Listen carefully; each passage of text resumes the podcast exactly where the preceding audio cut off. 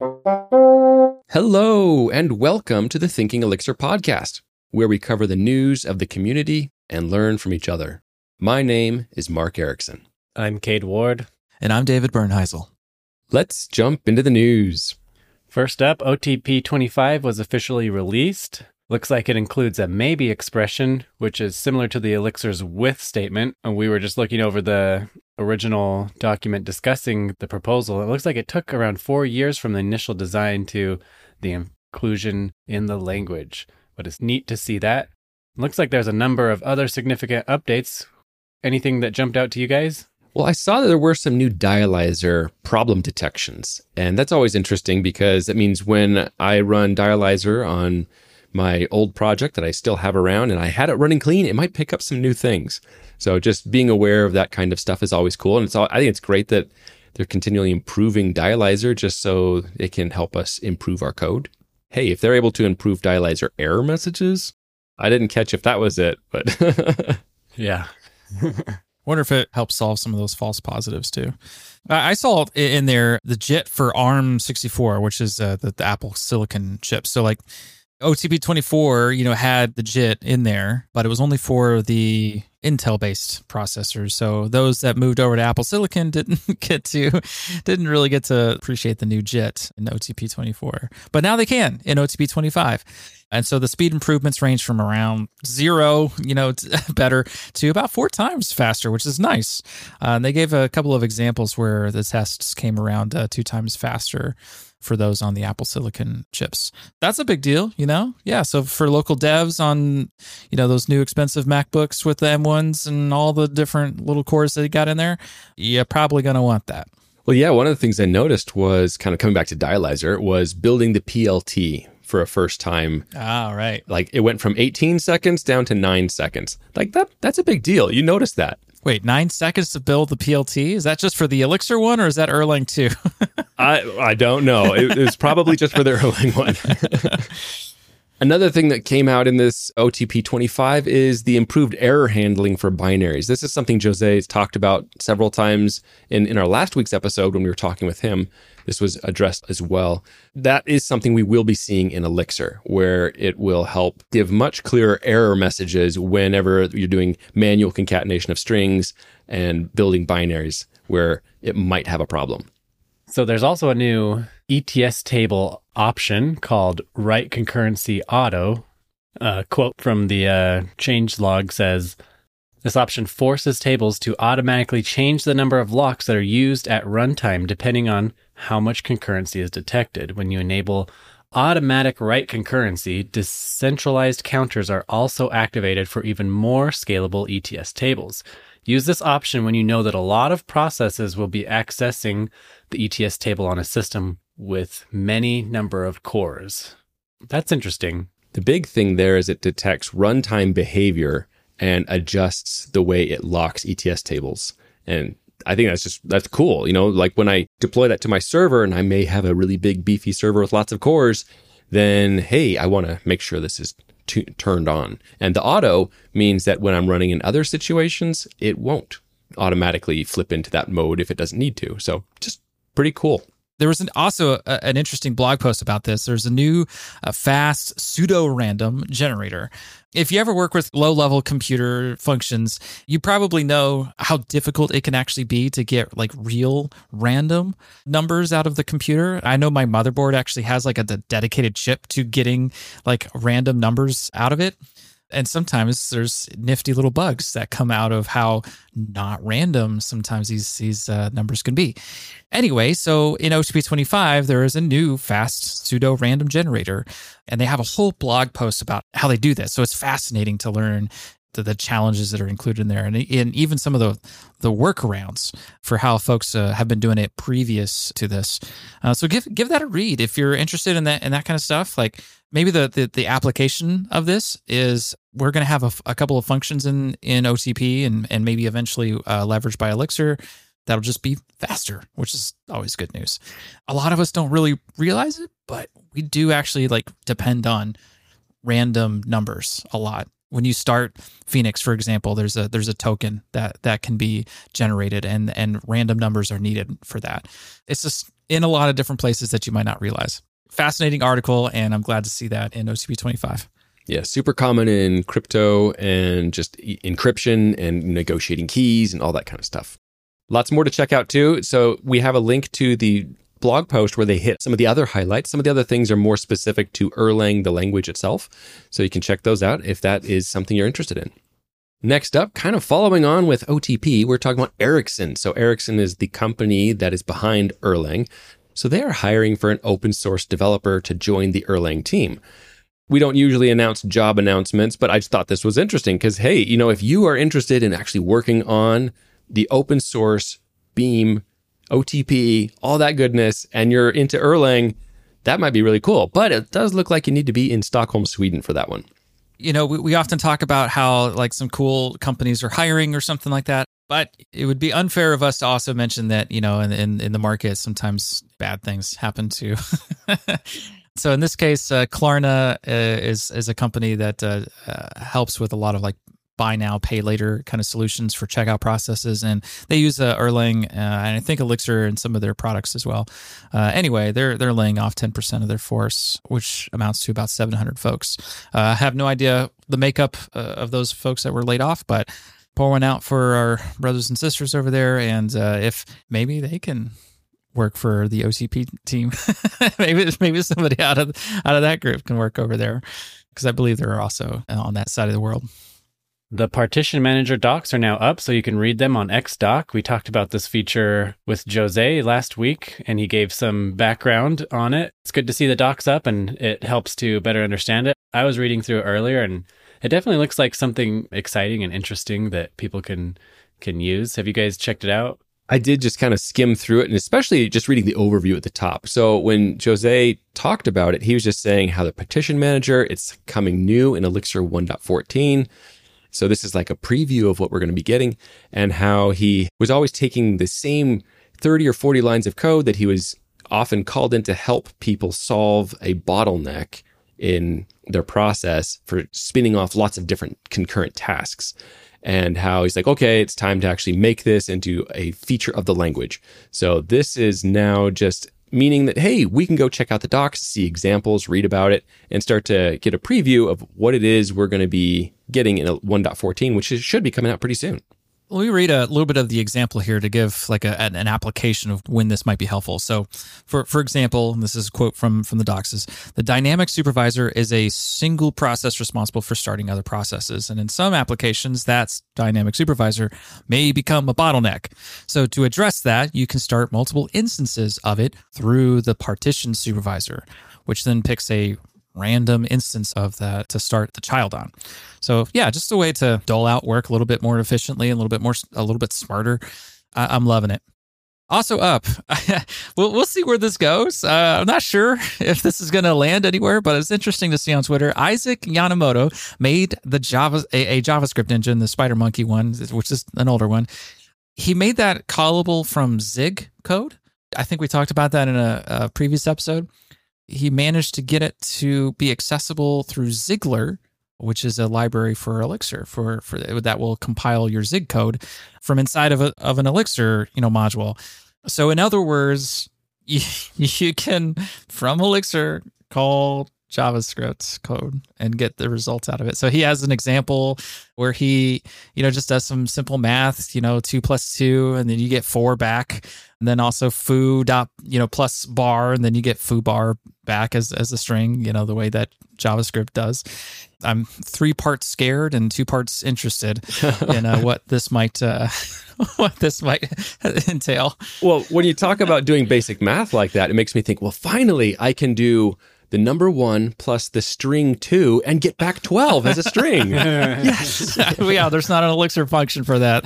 Uh, finally, I can, I can do weird things. All right. And next up, following up from our episode 98 with Dominic Letz. In that episode, we were talking about Elixir applications that are running on mobile devices and can actually be installed from the iOS App Store. So if you recall, during that episode, Dominic explained that the desktop version could automatically pull down new code on startup of the app without needing to be reinstalled or, or download and update through the App Store. However, to comply with Apple App Store guidelines, Dominic and his team, they disabled that feature for the mobile device on, on iOS devices. Well, Stephen wrote in to let us know he works for Ionic, who actually makes the JavaScript based mobile cross platform framework called Ionic. Well, it turns out Stephen is actually a listener of the show. And he said, We've actually gotten feedback from Apple and Google on the whole updating the app out of band thing, since we provide a service called Live Update that performs a similar function to the Microsoft Code Push. The biggest thing that Apple is concerned with is developers shipping one app for review and then dynamically changing it to another application. So imagine a photo library application that becomes a gambling app right after it goes through review. So as long as the Diode app, which is what Dominic was working on, doesn't magically become something else on updating the application, they should be able to do that hot reloading of Beam bundles and it would be completely fine. Our customers update their applications without issue from the two platforms. So I thought that was very interesting and we love hearing feedback from listeners and we were able to share that with Dominic as well. If you have feedback for us, please get in touch and share. You can check the show notes for multiple ways to reach out to us. Next up, ElixirConf 2022 in Colorado. CFP for speakers is open. So if you're interested in presenting and speaking on Elixir, sounds like a, a great conference. It's over out near Mark and myself, I guess. So maybe we should go. What are the dates on that again? It says the proposals are due by July 2nd and the conference is August 30th through September 2nd. All right. Speaking of conferences, there's a couple of other conferences that are coming up. ElixirConf EU, which is before the, the US one that we just mentioned. The one in EU is is in London and it's on June 9th through the 10th. So just coming up around the corner. And that's it for the news. Fly.io supports this podcast by providing editing services. Beyond being great for supporting us, they are a great place to host your next Elixir app. Check them out at fly.io. Today we're being joined by our special guest, Ben Johnson. Ben, welcome to the show. Hey, thanks for having me on. So, Ben, this is going to be a fun one. You know, we are the Thinking Elixir podcast. We are very Elixir focused in pretty much everything we cover. And you are coming from outside of the Elixir community, but we are super happy to have you here because you've been experimenting with something that's caught a lot of attention. It's uh, a project called Litestream, where you've been really focusing on SQLite as a database that we can use on the server, right? Like in a way that we don't traditionally think about with our backend systems. So I want to learn more about what you're doing there and how that can possibly impact us with our Phoenix applications and all the different ways we might want to talk to a database. But before we jump in there, I'd love to hear more about you. Like, where do you live and what kind of work are you doing?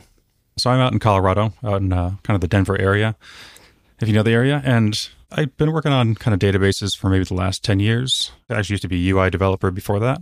I was a database administrator even before that. So I've always kind of had an interest in how the underlying data works and kind of, you know, how the bits move around and all the like the, the little technical bits and bobs. You know, maybe the last couple years I've been, you know, really focused on kind of embedded databases and kind of those low level data where you can get really close to your application and you cut down the latency of fetching data and you can just it just feels really snappy when you're using uh, a database that close. Uh, so i wrote a database called boltdb. That's uh, that's pretty popular in the go community. It's used in a couple different projects like Consul or etcd. That kind of opened my eyes to you know just how fast you can get a lot of these embedded systems to work. You know once i realized that you know there's a whole world of you know schema management and all kinds of stuff you get from other SQL databases, I was trying to find kind of the, the nice middle ground of embedded and this whole SQL layer. And that was kind of SQLite.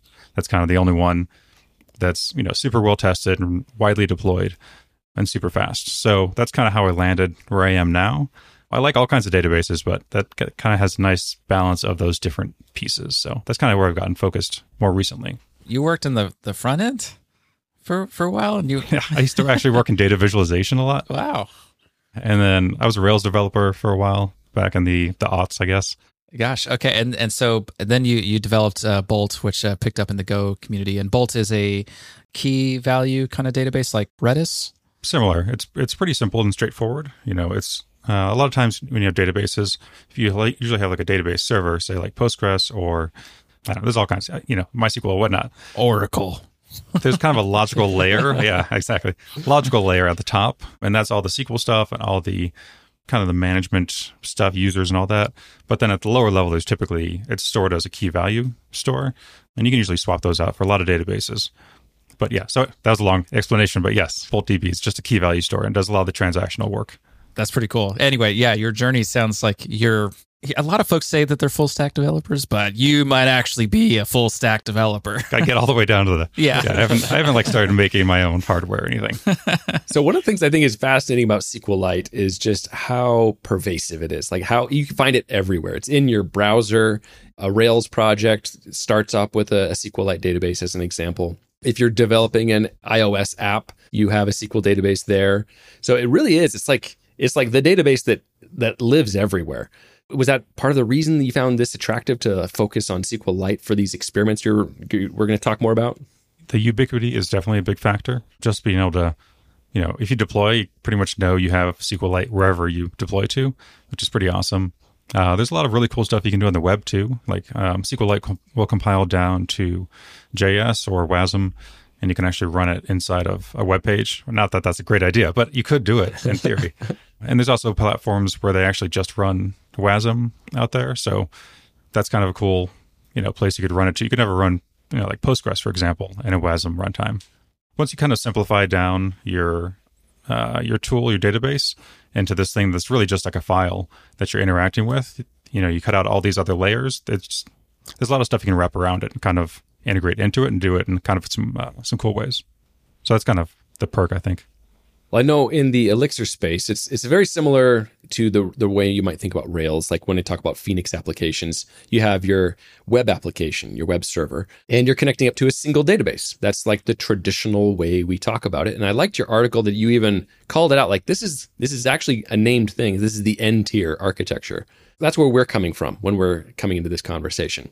And you also mentioned like this idea of the embedded space. So like, that's a little adjacent to us because one of the things I thought was most interesting from what you're talking about is talking about using SQLite as the main database on the back end for a what we consider a traditional web app, where like that's the database that you're talking to.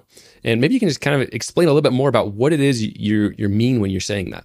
The nice thing about SQLite is that you know it's really originally was built you know in year 2000, and they were trying to build it into computers at the time, which had you know single digit megabytes of RAM and like they're very limited systems and it works on embedded systems but they're all very limited you know from a resource pers- uh, perspective. So you know being able to take that database which runs really light and lean and being able to deploy it anywhere you know a lot of times we don't need 64 cores on our machine to run our web app hopefully. It probably runs pretty well on a pretty light system. So if we can deploy out on you know cheaper hardware or even better if we can deploy it out in multiple regions and have and actually move the data with it out close to the user that's kind of the the end goal is to make it really light and lean and fast and really like a true edge database. Whereas you know instead of having your application on the edge but still has to communicate to a database that's in virginia you know that's not really edge computing but yeah we're really just trying to fan it out so it actually gets everywhere so I think we need to bring in and talk about this this Litestream project that you've created. So now we know that it has something to do with SQLite. So what is Litestream? I would say it's an integration, but it's kind of a hack, really. So SQLite has two modes of operation. This will get a little technical, but the idea is when you when you write a transaction to a database, you don't want to just overwrite the old data that you had because uh, for two reasons. First of all, if it you know you write halfway through and it stops, then you just corrupted your database. The other reason is that you know, if you have other users using the, sa- the database at the same time, they still need to see that old data while they're in a transaction. So you can write it out using what's called a journal mode, which is kind of the old version. And then there's also the WAL mode, which is a, a write ahead log. So every time you write a new page in the database, it goes kind of on the end of this file called a WAL or write ahead log.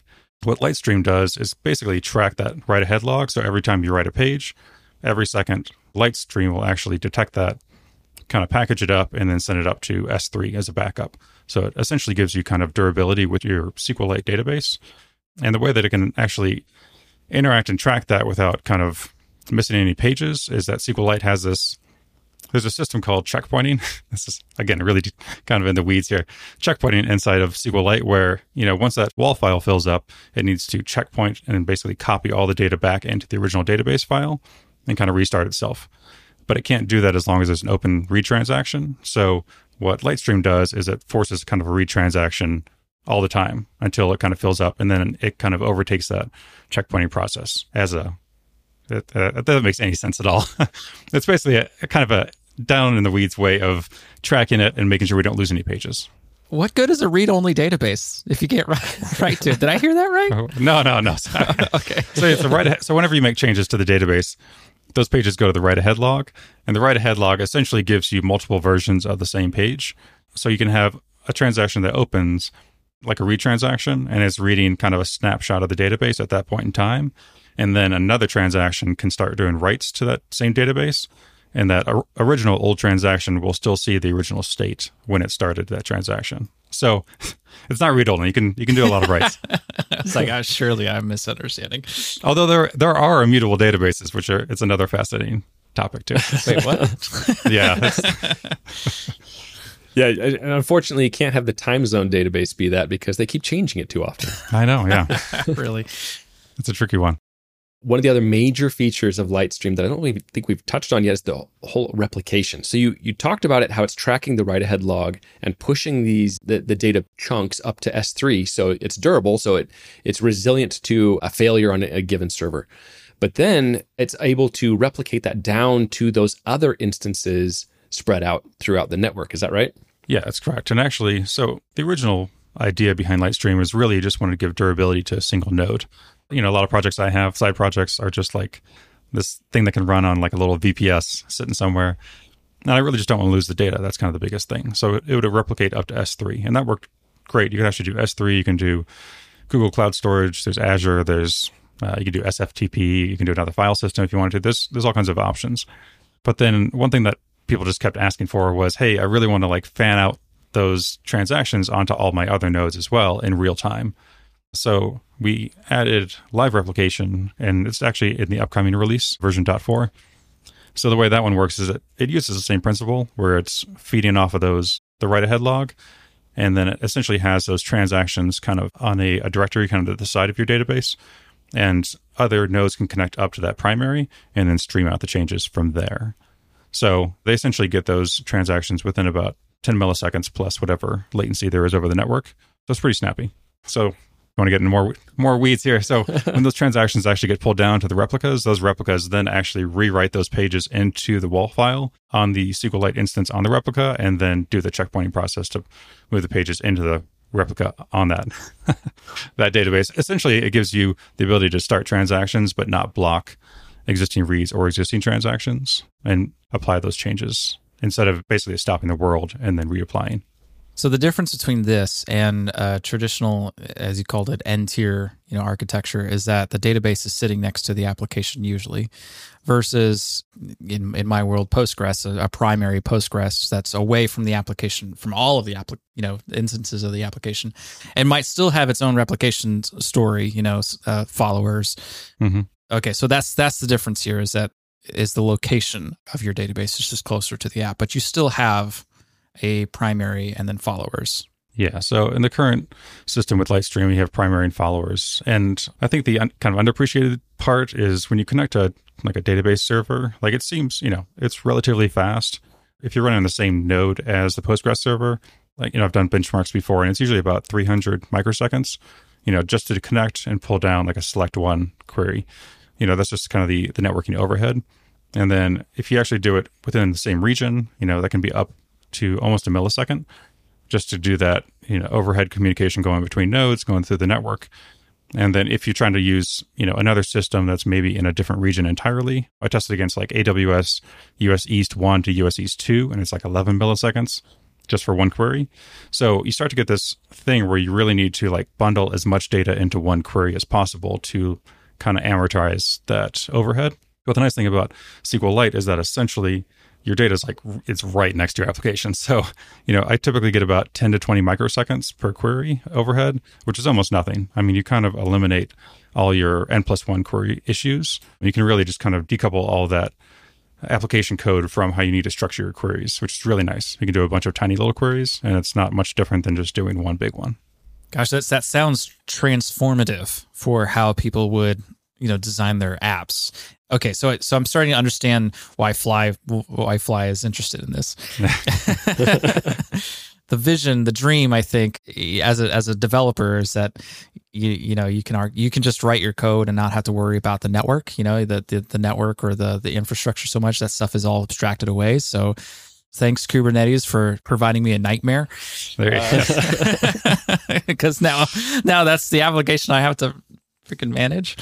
Yeah. No, I've done yeah, I've done Kubernetes too. It's it's good for the you know, the right problems out there, but if you don't have that problem, it's it's rough but if if I don't have to worry about yeah where where the database is and how to optimize the query and all that kind of stuff, and I can just Rails generate my way into a, a application. That's the dream, really. Yeah, and uh, yeah, and still have like a good amount of performance there. Not have to worry about n plus ones, which is like optimization 101 right there. Right, that sounds like a big win. Like, where are the hidden dragons in this? What is not so good about this?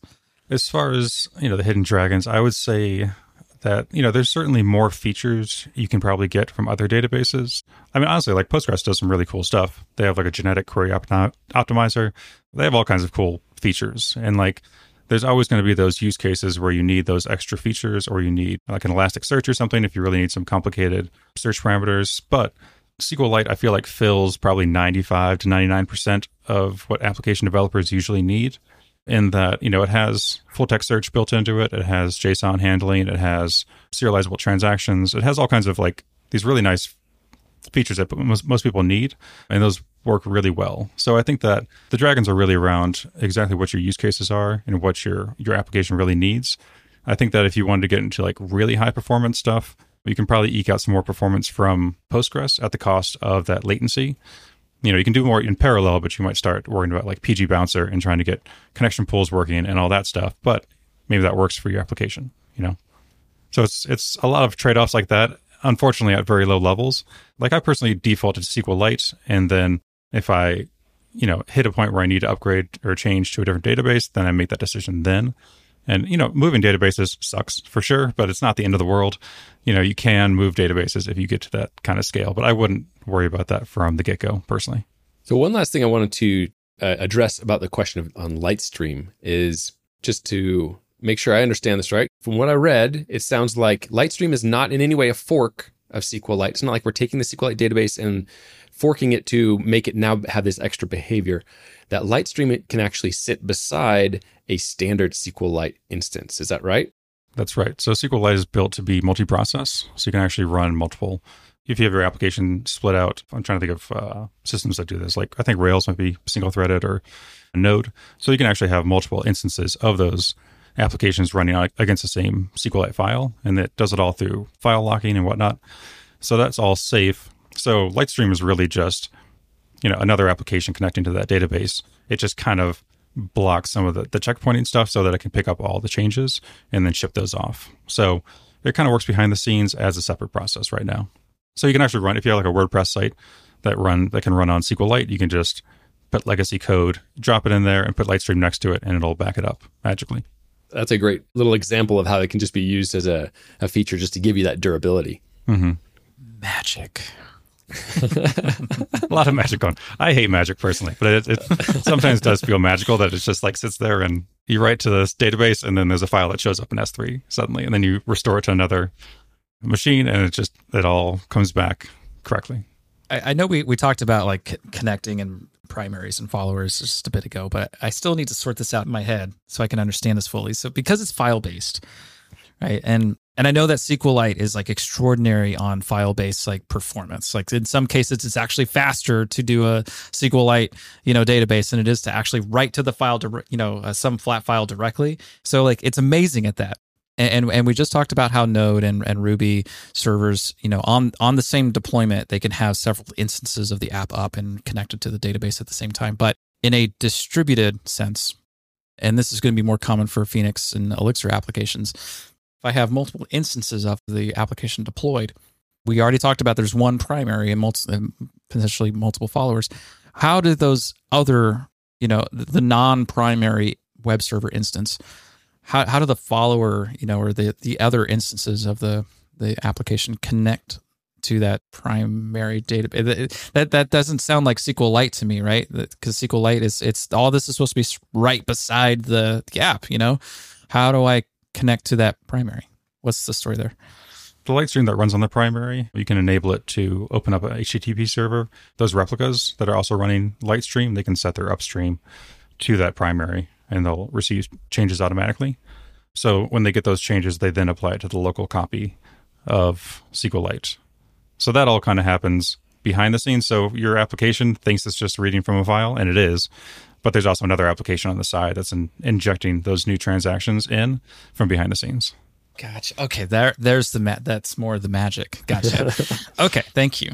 So one of the things I want to make sure I've got in my head that's clear because you know I'm coming from this perspective of my Phoenix application. I've got this web server and I'm accustomed to this idea that because I want to have just eh, no interruption of service as I roll out new code, I'll ha- might have multiple instances of my app running. Now, when I have a Postgres database, that's fine because it sets out separate from my application. When I think of it being like right there next to my app, I start to think, how am I deploying this? Is it in a Docker container? So now if I have two instances, I automatically have a leader and follower. Is that right? Or am I thinking about this wrong?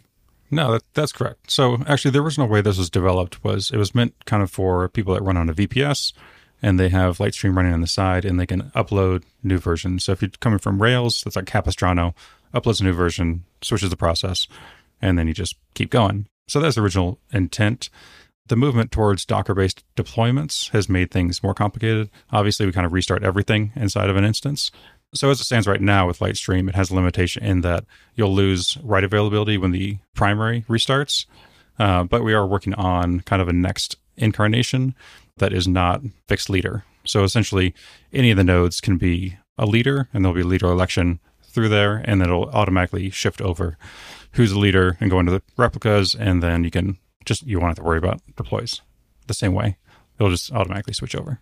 And before the show, you were talking about, and you mentioned the Raft protocol. And I imagine Raft might have some inspiration in there when you talk about leader election and things like that. Yeah, it's a great protocol. I, I wrote the original Go Raft implementation that I later got into etcd, which is not a good implementation, just so you know. That's why they switched it out later on. But I have familiar, familiarity with it. It's a really interesting concept. Essentially, you have, you know, Raft for anyone that's unfam- probably most people are not familiar with. It's basically a way to do a distributed log, so or a distributed finite state machine. So every log entry is a way to change a state machine in your application. So you're kind of changing the state, and if all you know instances that are following that log change the state in the same way, then you end up with the same final state on all instances. If that makes sense. So you know, a lot of the stuff that we're working on around distributing out the transaction log kind of works the same way. We're just applying all these transactions one after another, and they eventually reach the same state on all nodes. You know, hopefully quite fast, but obviously, obviously there's network partitions and other issues. There's some interesting trade-offs though if you're looking at Raft versus some other things you can do out there. So Raft is very highly durable and very strongly consistent, and that you would need a quorum. So you need basically more than half of your nodes in the cluster to receive a write and then confirm it before, you know, you can kind of keep writing. So it kind of poses a problem for write throughput. And, you know, if you're going to distribute an app across, you know, the world and the, the latencies between those nodes, that can be difficult. So there's a lot of other gray areas where people, you know, might want to trade off some write durability or, you know, for some better availability. And you know, a lot of those questions, I feel like, I feel like there's kind of a, a bit of a chasm between like people that really care about that stuff more academically and say that you must use strongly consistent systems all the time versus people in the industry, I would say, that are a bit more lax about it. You know, not every piece of data needs to be strongly consistent. You know, someone likes a page on Facebook and you lose that right, you know, somewhere, it's probably not the end of the world. If you're losing, you know, order system data, that's probably a bigger deal. So I think there's as a bigger conversation in the industry we need to have around like what durability means and when it's important and like how much of it you need. I, I kind of feel like this is another tangent I have, but you know, if you talk about availability, like everyone always wants 100% availability, but it's like we've kind of gotten to the the place in our industry where like you can't get 100% availability. Availability, maybe five nines is you know that's amazing, but you know having that crazy availability is just not possible. And the same thing for durability you know, if you have like Amazon S3 is like one of the most durable systems and it has 11 nines of durability, like they even they can't reach 100%. So I think that understanding, you know, which pieces of data need to be durable and how durable and what trade-offs you'll make in terms of performance can be kind of an important way to think about it. That's an excellent way to break all that down. So I, w- I want to bring this into you know some terms that some Elixir folks might recognize. Is uh, we've probably heard of CRDT a lot, conflict. Oh gosh, what is it? Conflict free replicated data types. Yes, thank you. I never remember these things.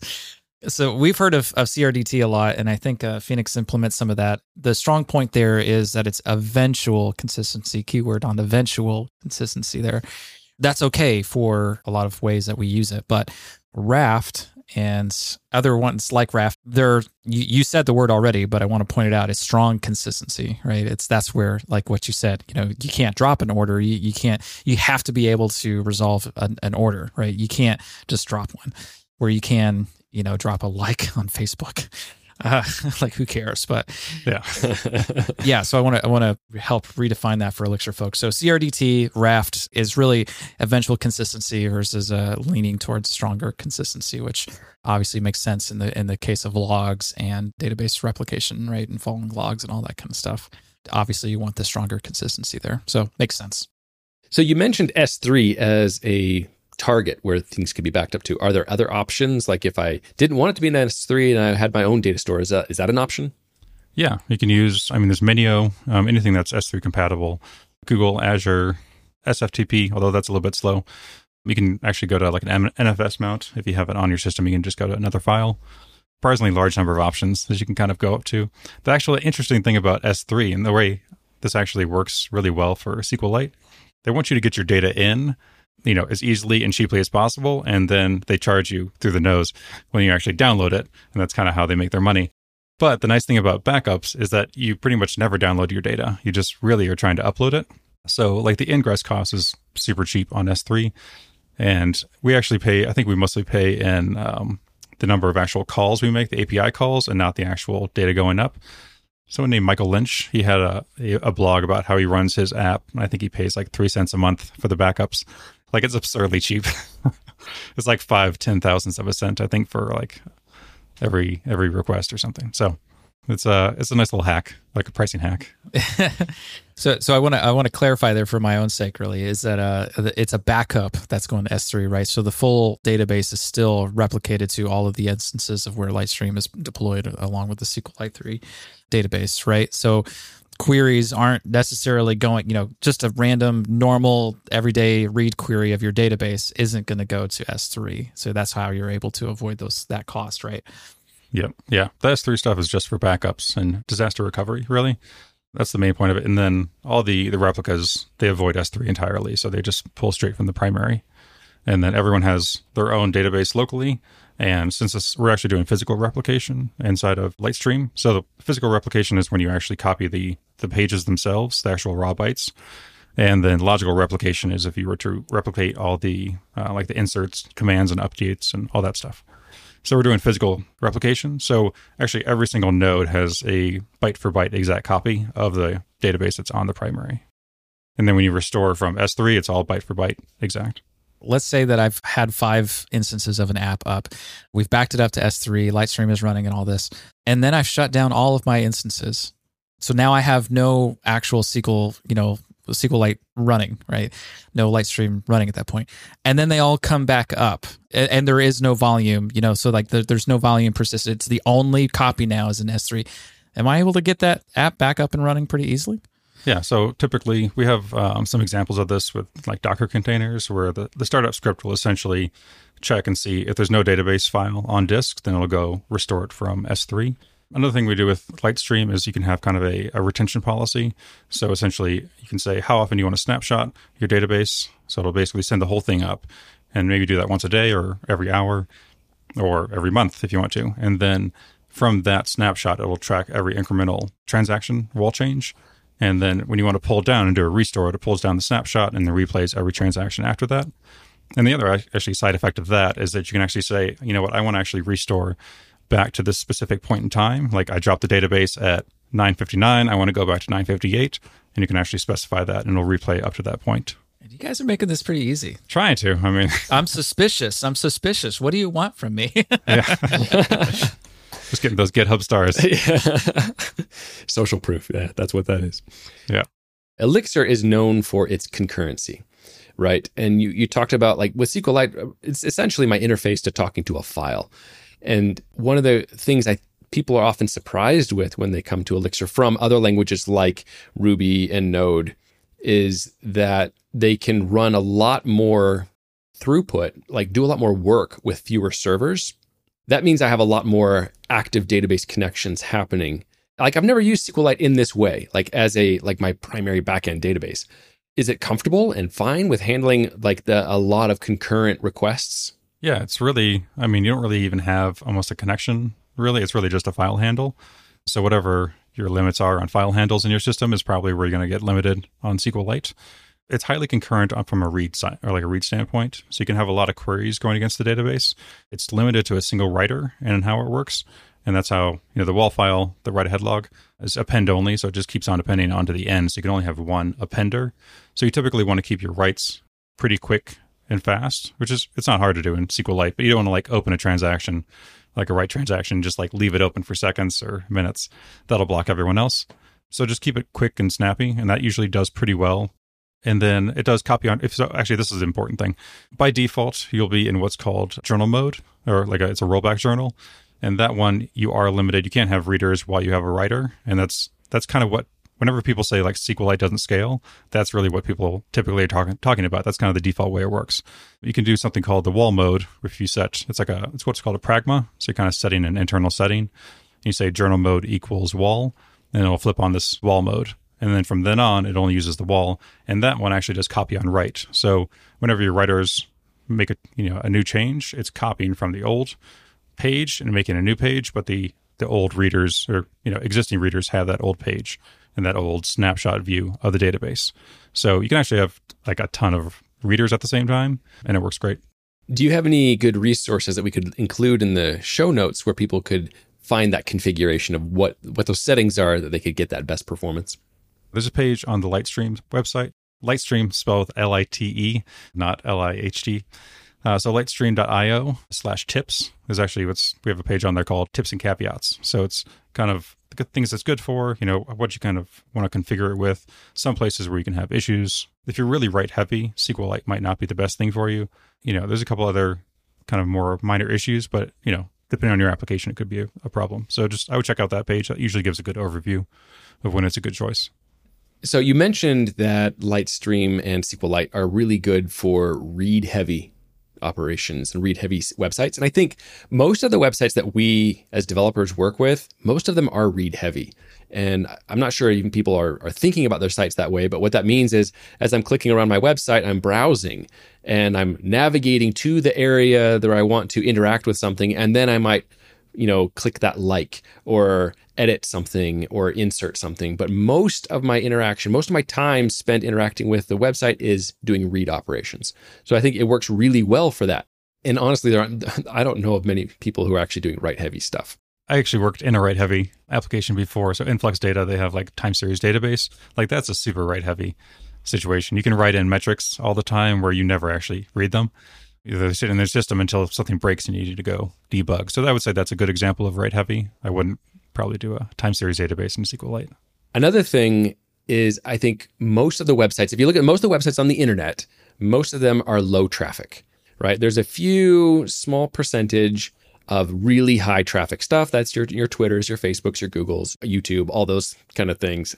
But I think most of the the websites that we are working with are, are fairly low traffic. And that's where I think this idea comes in where maybe I can get away with a single Elixir server with a single SQLite database, and that serves all my customers perfectly fine. Is is that what you're saying we can do? you gotta you gotta convince the psyche of the developer first, rather than the practicality. I don't know about you, Mark, but my my website is is powered by Kubernetes, and it's got like ten instances up there for all ten of my visitors. I need I, I need replication, and I need it now the definition of what is high traffic has changed really over time, or like what you know a server can even handle. You know, you go back ten or twenty years, like you can handle you know, at, you know, 10 people on your website at a time. And that's, you know, your, your box is going, you know, through the roof, just, you know, heating up. I work in Go a lot and, you know, I have a Go server. We're running SQLite and I can do, you know, I can maintain hundreds or even in the low thousands of connections and serving against SQLite data and doing queries. And it doesn't really have a problem at all. You know, I've run on like Fly's 256 megabyte instance and gotten quite a bit of throughput just through that. So I agree. Like the number of sites that really need, you know, Kubernetes or whatnot, all your different uh, services and whatnot like that, I think are, you know, becoming fewer and fewer, honestly, even though the Kubernetes is getting more popular. I think it's just a bit of a trend more than anything.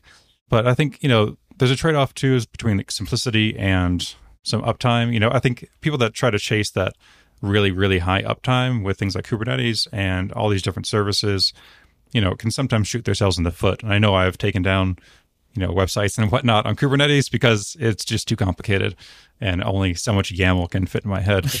so I think it's kind of a, a, discussion we need to kind of have as an industry, you know, try to figure out when we need that for which problems and when we need something simpler. And most websites I feel like are read heavy and do well with, you know, they're probably under 100 requests per second generally. So there was some big news with Litestream. So Litestream was making some big splashes, lots getting lots of like hacker news interest, right? Which is really cool. Congratulations. You know, it's always gratifying when something you work on and care a lot about and have spent a lot of time on starts to get recognized. Yeah, no, thanks. I appreciate it. Yeah, so Fly acquired the project and they brought me on to work on Litestream full time. I was kind of working on it on the side, just it was kind of this hobby project I've done for, I don't know, a year, two years, and just moonlighting I don't know why this is my hobby, but you know, writing database replication services. so they, you know, I could just kept kind of coming up against the same problems that they were kind of experiencing at the same time. So I wanted to build this sort of thing, and they're like, "Hey, we're trying to do this sort of thing too," and we just kind of kept connecting and crossing roads. So you know, it just made a lot of sense. You know, the stuff that I wanted to do really enabled a lot of the stuff on their platform. Like they really just want to make it so that everybody can deploy out their servers and run them on the edge and not worry about their database and you know postgres configurations and replication all kinds of stuff. They just want to make it transparent. So you know a lot of that aligns with kind of the sqlite stuff and really low configuration or no configuration stuff that we want to do. And that's kind of what we're building to. So it's been a nice unity i guess so you were hired by Fly.io, but you're continuing to work on Litestream. So now, now it's become more of a full time focus. What are you hoping to do with Litestream now? Yeah, so we're actually so we're actually revamping a lot of uh, what Litestream is. So Litestream had a lot of good ideas as far as replicating the WAL and being able to track that and you know fan that out into replicas. You know, some places where it can struggle is if you have high write throughput, the restores can take a while because you have to replay all those write ahead log files. You know, things around having leader election and being able to move the leader around when you deploy, things like that. So we are actually in the process of kind of revamping a lot of what Litestream does and moving it kind of lower in the file system.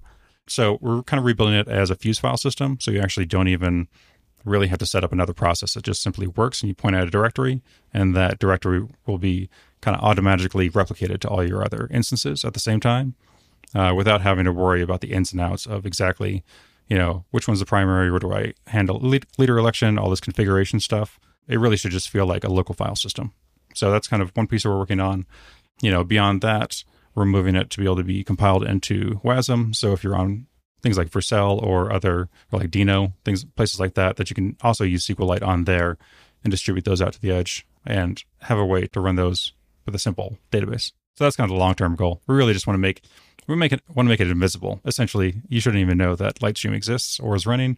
You just think that you have a, a SQLite database that is automatically backed up everywhere and is replicated everywhere. When people first come to Fly, this has been my experience, is most developers are currently not thinking multi data center. The way they envision their app is single data center. All my servers are like right there together. And so now you're talking about globally distributed. And now you're thinking about some of these things you mentioned, like these ping times between my Virginia East and Australia, Sydney, right? Like it, it becomes significant, like the distance becomes significant. So, like the idea of moving my database out and having Litestream take care of replication, what do you see as a potential when you're talking about working with Fly and moving these servers out to the edge? Like what what do you think can happen there? What, what's your vision? Yeah, you know, it really depends on the use case. I agree that a lot of people that, you know, probably don't need, you know, a server out in Guam or I mean not not that we have a server in Guam, but a region. But, you know, I think that even just within a region, you know, a lot of people will, may run in, you know, the United States and they may run in Europe. And just having some instances on both of those and be able to make them snappy is a big thing. Also, if you're looking at like GDPR, you know, there's a lot of restrictions around where your data can actually live and encryption and where it can actually sit.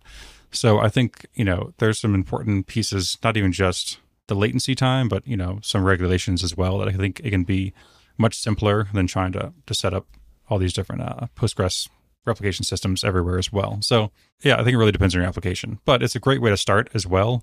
Even if you're not worried about running in 15 regions, if you just have one, I think it's great just to be able to have an option to start small and then grow easily over time instead of, you know, starting big and then maybe you actually need that power, but maybe not. So it's uh, yeah, trying to make it easier for everyone. Well, that's what I love about Fly is just the idea that I can start with my website in one location. You know, you never know where interest is going to pick up for your particular niche that you're trying to serve in your business. And you might get a whole cluster of people in Central Europe and there's just like this cluster over there. It's like, whoa, well, it would really make a lot of sense to put a server over there just to serve them and give them a better experience. But I'm just curious, why does this make sense for Fly.io? Make it easier for everyone uh, to run. I think I think it's kind of a it's partly you know a rising tide lifts all boats mentality. Like they're super supportive of you know all kinds of open source projects out there. I think that's one piece. I think there are services they can add on to help make backup and recovery super simple, leader election, all that kind of stuff. I think there are, you know, probably managed services down the line, but the initial focus is really just kind of making a tool that's useful for everyone. I just find this whole idea fascinating. Just the idea that SQLite can actually play a bigger role as the primary database in our systems. I think it's very challenging to the assumptions that a lot of us have in the web server space and just the, the we, way we've grown up. It's like, oh, I'm talking to you know, it used to be the IBM DB2 server or the Oracle, and now it's Postgres and MySQL as as the the often go tos in the open source world. Like if you're not on Microsoft, now you're saying, you know, SQLite. Have you heard of SQLite? So, well, yeah, we've all heard of it. I've never thought of doing that, and I think that's really fascinating. I think for one, helping people come to Phoenix and Elixir it would be awesome if SQLite was the default database because that's just another hurdle that someone has to overcome to set up a, a, Postgres database. If they're new to newer to programming, especially, it's like, oh, I have to figure out how to do that. I think that's a, a great place to start, and then now I can just deploy it. I think that's a, a really intriguing story. So, have you seen success like this in any other environments, any other communities where it's catching on? Yeah, I mean, we have some examples of setting, setting up in a Docker container, which has made it, I mean, pretty trivial. So Docker has a restriction that you can kind of just run, it kind of, not a restriction, you're kind of meant to run one process in Docker. And we had a suggestion from somebody in the Litestream community to basically just, like most people have their application and then they have Litestreams. They don't need a bunch of services. So Litestream can actually run your application kind of as a, as a child process. So there's a pretty easy setup just to get your you know, in a Docker container, run Litestream, and that runs your application, and it automatically handles the restores. So yeah, we've had, I don't know, I feel like a fair bit of success. You know, they usually get up and running without a lot of questions or a lot of back and forth about how things work or like, you know, which settings you need to set. Trying to make an active effort to not put every feature into it, you know, kind of know its strengths. We've had a myriad of different suggestions for what we should put in there. But, you know, really trying to focus on, you know, this does backups well. We're trying to add replication, and that's, you know, really the main focus of it. You know, there's other areas around people want to do uh, like change data capture, where you can actually detect every single change from like a logical level. That gets a lot more complicated. People dream big dreams. I think someone wanted on the blockchain at one point as well. It's like, no, there is no blockchain. of course. Obligatory Web3 thing. Yep. Yep. so just trying to keep it, trying to keep it simple and, you know, and really like it's the conceptually, you know, underneath, it's really not a complicated system. You know, it's pulling off these changes, which are just an append only log, and we're uploading. And if it fails in the upload, it'll just keep retrying until it can reconnect. And it, it kind of tracks the position and moves it along. So it's, there's some really crazy CS stuff in the world out there, advanced topics, but they are not generally in Litestream. We're trying to keep it pretty dead simple. You've mentioned several times there, we. You're the lead developer on this, as I understand it. Like, is there a team? You, you said this has been going for at least a year or two years. Who is all involved with this? Litestream has a contribution policy, but ended up actually on Hacker News, and that I don't allow contributions, or at least I didn't originally. We didn't take any contributions. Back when I did BoltDB, I got a lot of contributions for people that wanted to add very specific features, and they weren't bad features, but like you know the actual development of the feature was just kind of one small piece of it. And then there's a long term you know managing it and debugging it and fielding questions about it that you know the original author just isn't around for. It so it's just it kept being more work for me to add more features onto bolt. And it kind of burned me out and I eventually archived that project. It got forked off by CoreOS later. The idea with litestream was you know i want to make this thing i want to keep it narrow and focus and i just want to be the only developer at first. That got a little bit onerous and that you know people would say hey, can you fix this like spelling mistake or this tiny little bug? And they're like, just open an issue and then I have to fix it. And it's like, you know what? I can, I'm fine with people adding little bug fixes and whatnot. So it's it's relaxed the policy a little bit. But yes, I am the primary developer. I use the term we more because like an open source project, I feel like the code part is sort of easy, easy-ish. Like it's really like there's a lot of ideas around how you can do stuff and like documentation and trying things out and giving feedback and like all those different pieces i feel like are we. There's a lot of people that have really contributed back in that way. I don't like owning the project personally like just saying hey this is just me. Look at me. So that's the idea. We've talked about how sqlite is kind of like the database of choice for beginning a project like rails that's the default. Maybe one day it'll be the, the default for phoenix as well but it, it decreases the complexity for you know de- deploying. You don't have to worry about postgres and networking all that kind of stuff it is totally a separate system. Whereas this is just a file. We're bringing it back to the everyday developer. Have you thought about Litestream for Excel? you know, I actually have. I I really love Excel. Honestly, like I use Excel or like Google Sheets all the time. I'm actually like managing like volunteers for my kids' swim team, and like the system that we have to use, I just cannot ever get the information I need out of it. So I like export everything out to an Excel spreadsheet and like manage it in there. But yeah, honestly, like I've actually I thought about that before. Like if you could have like a globally distributed Excel spreadsheet. Someday. It's just XML, right? We could stream and replicate XML. Sure, sure, sure. Although I think Google Sheets kind of fixes that. Oh, that's right. Yeah, I forgot about that. So, so there, now you got multi-cloud support. You could have multi. No, I'm just kidding. I mean, the the irony of like you know, so SQLite is really you know it's a file on disk, but like the irony is it actually can be. I think long term, I think there's really a lot of options for distributing out. Like if someone needs security around their application, they might want a database per user. And if you do a database per user in Postgres, you're going to have a hard time probably. So, you know, the idea that it's just a file, you know, is a really interesting concept. So, like, you know, one of the design goals we have for some of the this upcoming stuff is to be able to support, you know, a million SQLite files uh, for an end user, and that they can just generate them. You know, unless you're like Netflix or something, and you have a bajillion users, that might be more of an issue. But you know, we we want to make a lot of these you know, like sharding problems and distributing the data problems, like a lot of those a lot simpler and having a, a lower level primitive of a database like SQLite works a lot better than having this very large kind of bulky primitive of something like Postgres. So it's a weird, it's kind of interesting. No, that's that's. I'm glad you mentioned that because I hadn't thought about yeah some of those other complexity issues. Uh, yeah, like multi tenancy or or any other way you want to just chop up the the database for you know access. Yeah, that's that's interesting to think about. Oh yeah, you can do like consistent hashing with your if you have a bunch of nodes and you want to spread them out. I mean that's one way to do it. You know, obviously sky's the limit. Yeah, I was just writing a a, a chapter of uh, of a book. Yeah, the hashing is a strategy for sharding, and I'm gonna have to noodle on this for for a while. This is pretty cool. I think Ben, it's been really fun because you've given us a lot of, to think about, and it's stuff that I'm know I'm going to keep thinking about just the idea of you mentioned tenancy and having user separated data and it's like oh wow you know because there are in the linux space there's some read only system config and then you have just user customized stuff. And it's like i can imagine a system where i might have two SQL sqlite databases where one is all of the system data that's about the service or whatever and then there's a little separate one that is writable that is the user's customized storage and personalization of it and it just it really brings up a lot of different options that maybe we were never considering before. So I think it's very cool. Yeah, I think there's there's some fun stuff. Uh, Segment actually, they, they built a whole distributed system for some of their configuration information where they could send it out to the different nodes, and it was all based on SQLite as well. So, yeah, I, honestly, I feel like there's kind of a resurgence of SQLite.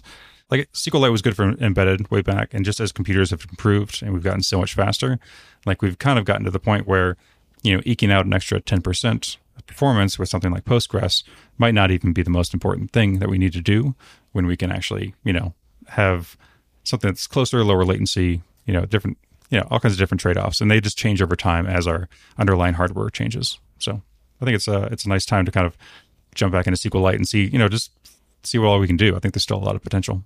That meshes really well with like some core tenets of like how Erlang and Elixir, you know, were started. maintain like their mission for, you know, a, a stable and fault tolerant kind of platform. You know, not centralized so much I won't give the whole talk, but you know, Jose Valim has given this before. Saša Jurić has given this before. You know, Joe Armstrong has given this before. The race isn't to bigger and better machines; it's to smaller and more distributed machines. And so, I think that meshes really well with how Elixir developers typically, you know, uh, think about their their problem space. And then one more thing to add to that is uh, there's an interesting like pillar of Elixir development uh, called Nerves, and Nerves is about embedded development. And so they've brought a lot of features like or started and introduced kind of a lot of features that are now kind of part of Elixir, like building releases for those those targets on like Raspberry Pis, for example. And I think they they start with uh, SQLite three because that's that just makes the most sense. Then why have Postgres on a po- Raspberry Pi? I feel like there's a lot of compliments here, and so I'm I'm excited to see where this goes. Well, Ben, this has been really fun. I really appreciate you taking the time to join us and help us understand more about how SQLite. It's time to re-examine and just kind of be aware that hey, this is still here. It's actually gotten faster. Hardware's gotten better. This can actually perhaps do more than you thought it could. And just being able to share Litestream, the project you've been working on, and how that adds features, durability, replication, and a whole lot of other possibilities for the systems that we are designing. That when we're trying to solve a problem for a customer or a business, it gives us something else to reach for in our toolbox that might just actually be the right tool for the job. So thank you very much, Ben. I appreciate it. Yeah, thanks for having me on. I always love uh, kind of learning about what different communities are doing and just, yeah, I think there's a lot of potential out there for sure. Well, that's all the time we have for today. Thank you for listening. We hope you'll join us next time on Thinking Elixir.